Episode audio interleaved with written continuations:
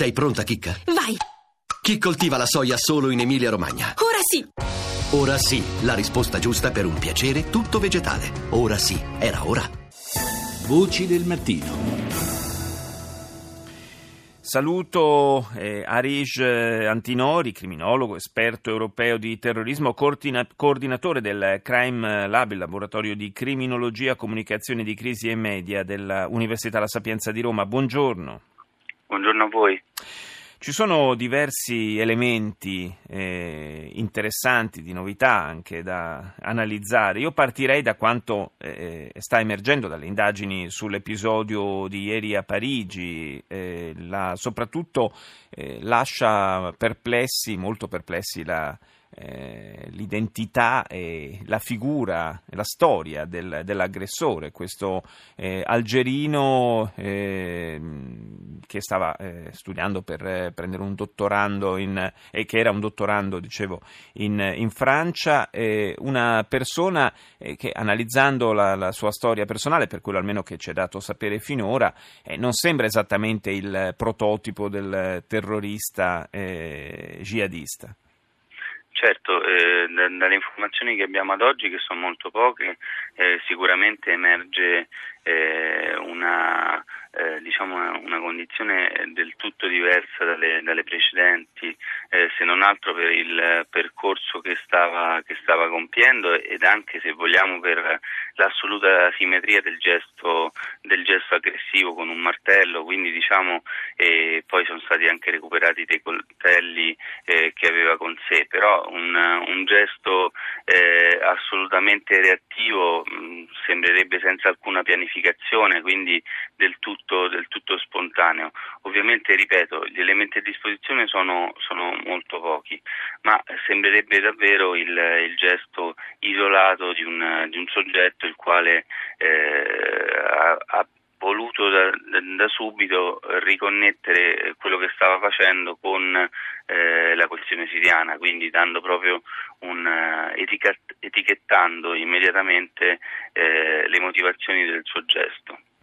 È, stata, è, stato ritrovato nel suo appartamento un video in cui lui eh, giurava fedeltà al eh, califfo al-Baghdadi e, e ripeto, la, mh, la, figura di questo, eh, di questo algerino è, è, molto distante da quella di altri eh, jihadisti dell'ISIS eh, che abbiamo eh, visto nel, in questi anni, in questi mesi, insomma una persona comunque eh, di una certa cultura che è sposato con una svedese, apparentemente eh, con una eh, estrazione sociale, una storia personale che eh, avrebbe dovuto tenerlo abbastanza al riparo da una radicalizzazione di questo tipo. Eh, questa è una minaccia in più potenzialmente anche per le nostre società. Sì, purtroppo come ci hanno insegnato ad oggi molti altri episodi è difficile una clusterizzazione, ossia un'individuazione del, eh, del terrorista tipo, eh, autore di questo tipo eh, di, di, attacchi.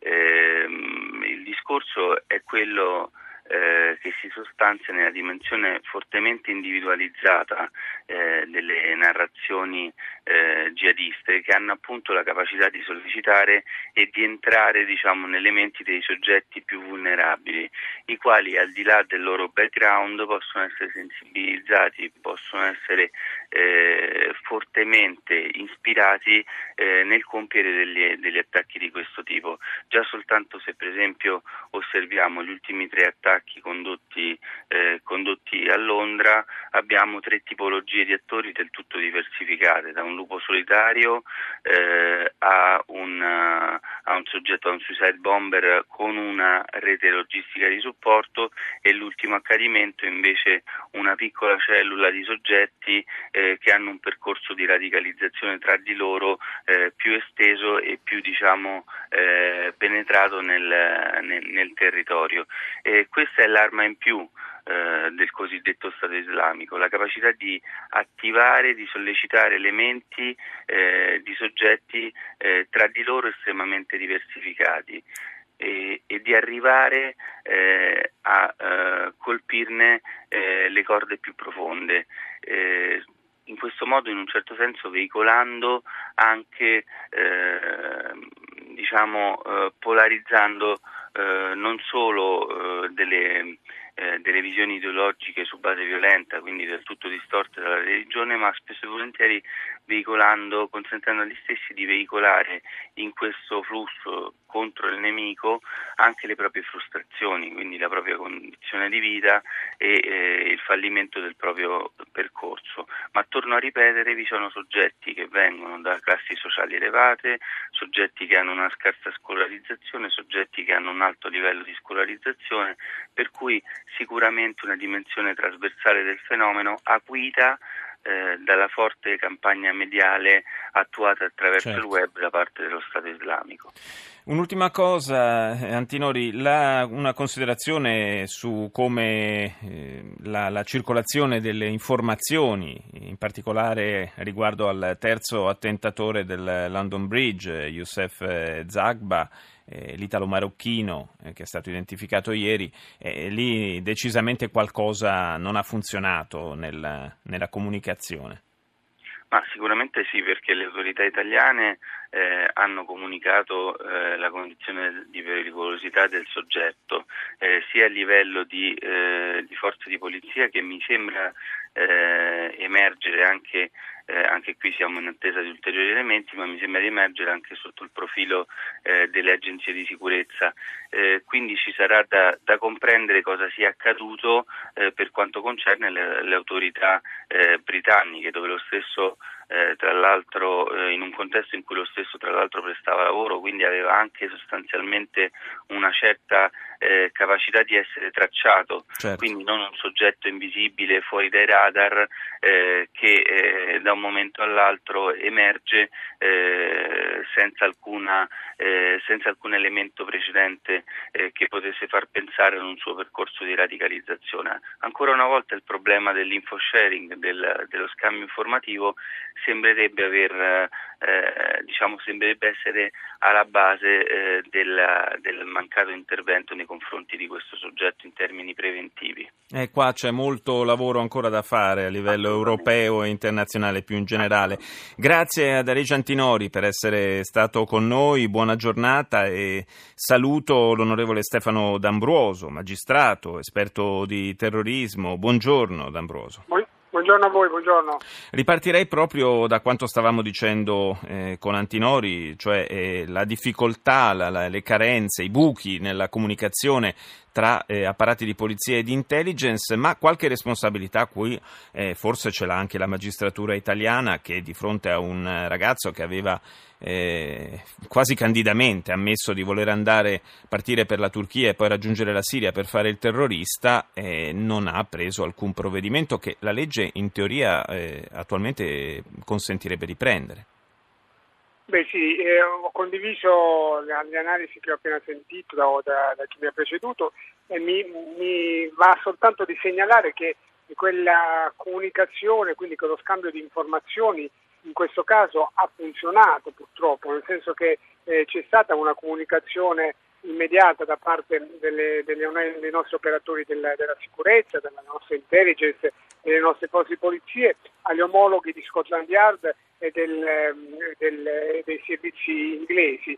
È solo che lì, eh, appunto, per una questione anche di priorità di soggetti da controllare, da monitorare, evidentemente eh, è stato ritenuto un soggetto che poteva essere eh, non controllato 24 ore su 24 eh, nel, nel, corso dell'ultimo anno.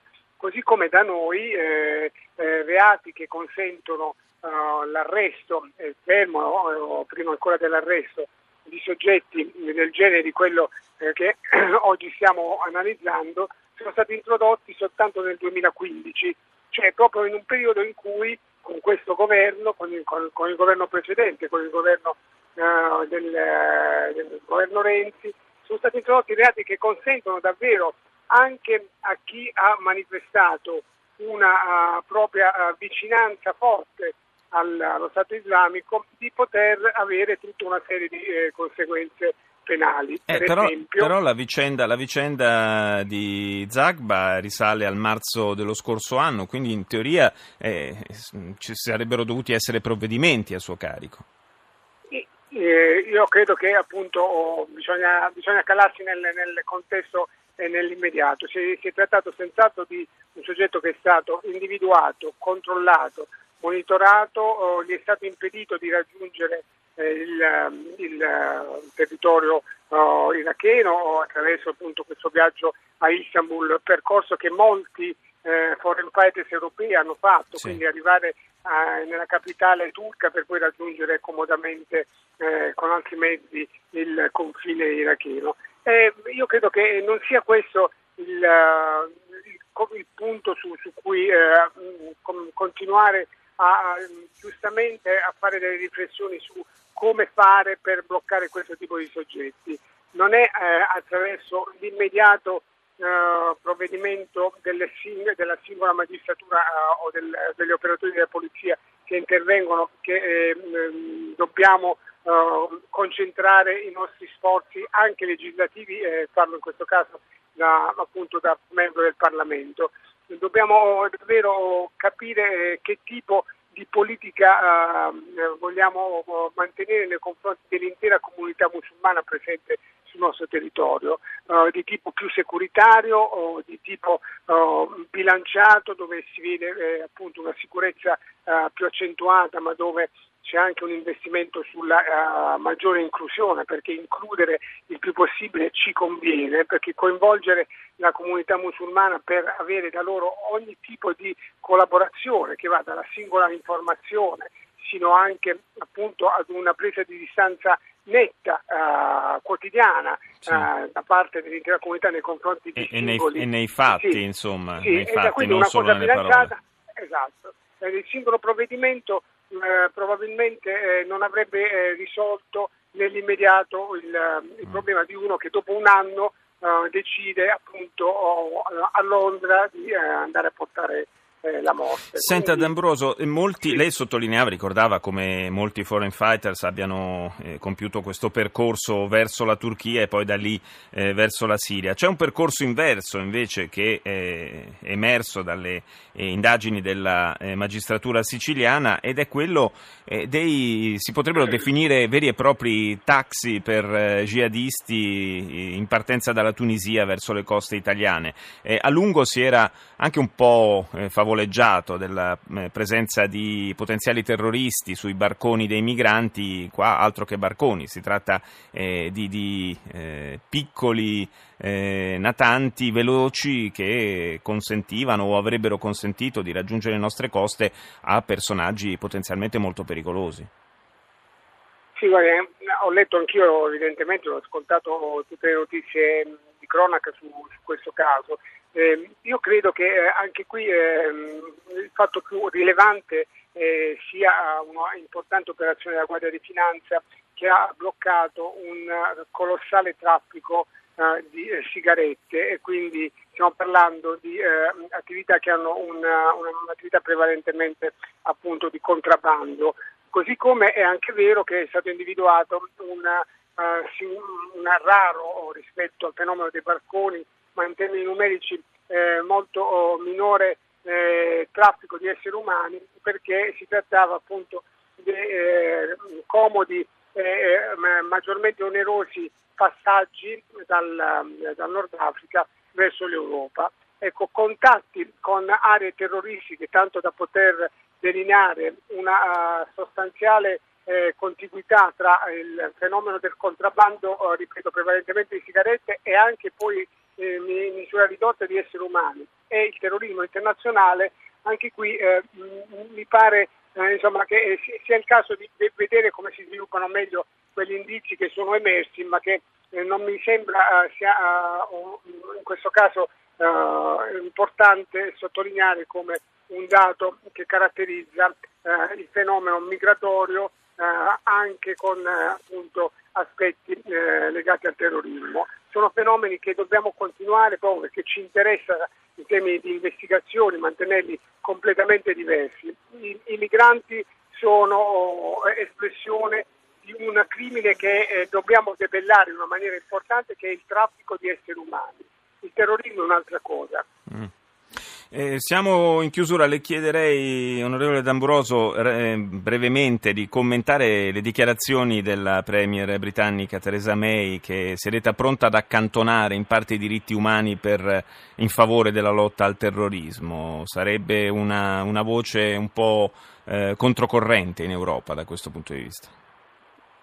Beh, sarebbe una voce che ha nel senso un po' con tutto insomma, il rispetto dei, dei, fatti di altri paesi, ma nel senso un po' di una disperazione eh, politica di chi eh, dopo essere stata sei, per sei anni ministro degli interni eh, sta pensando oggi prevalentemente al risultato di domani. Ecco, chi non ha una visione politica nel medio-lungo periodo e non riesce a, a esprimere appunto politiche che eh, abbiano il, eh, anche se, se, se difficilmente accettabili nell'immediato, se faticosamente accettabili nell'immediato da parte degli elettori, ma che abbiano il senso di un equilibrio, di un bilanciato equilibrio fra sicurezza senz'altro, che è una priorità. E quindi, quindi diciamo, eh, diciamo, più che altro dichiarazioni di stampo preelettorale. Grazie all'onorevole Stefano D'Ambruoso, siamo in chiusura, linea al GR1, noi ci sentiamo domani.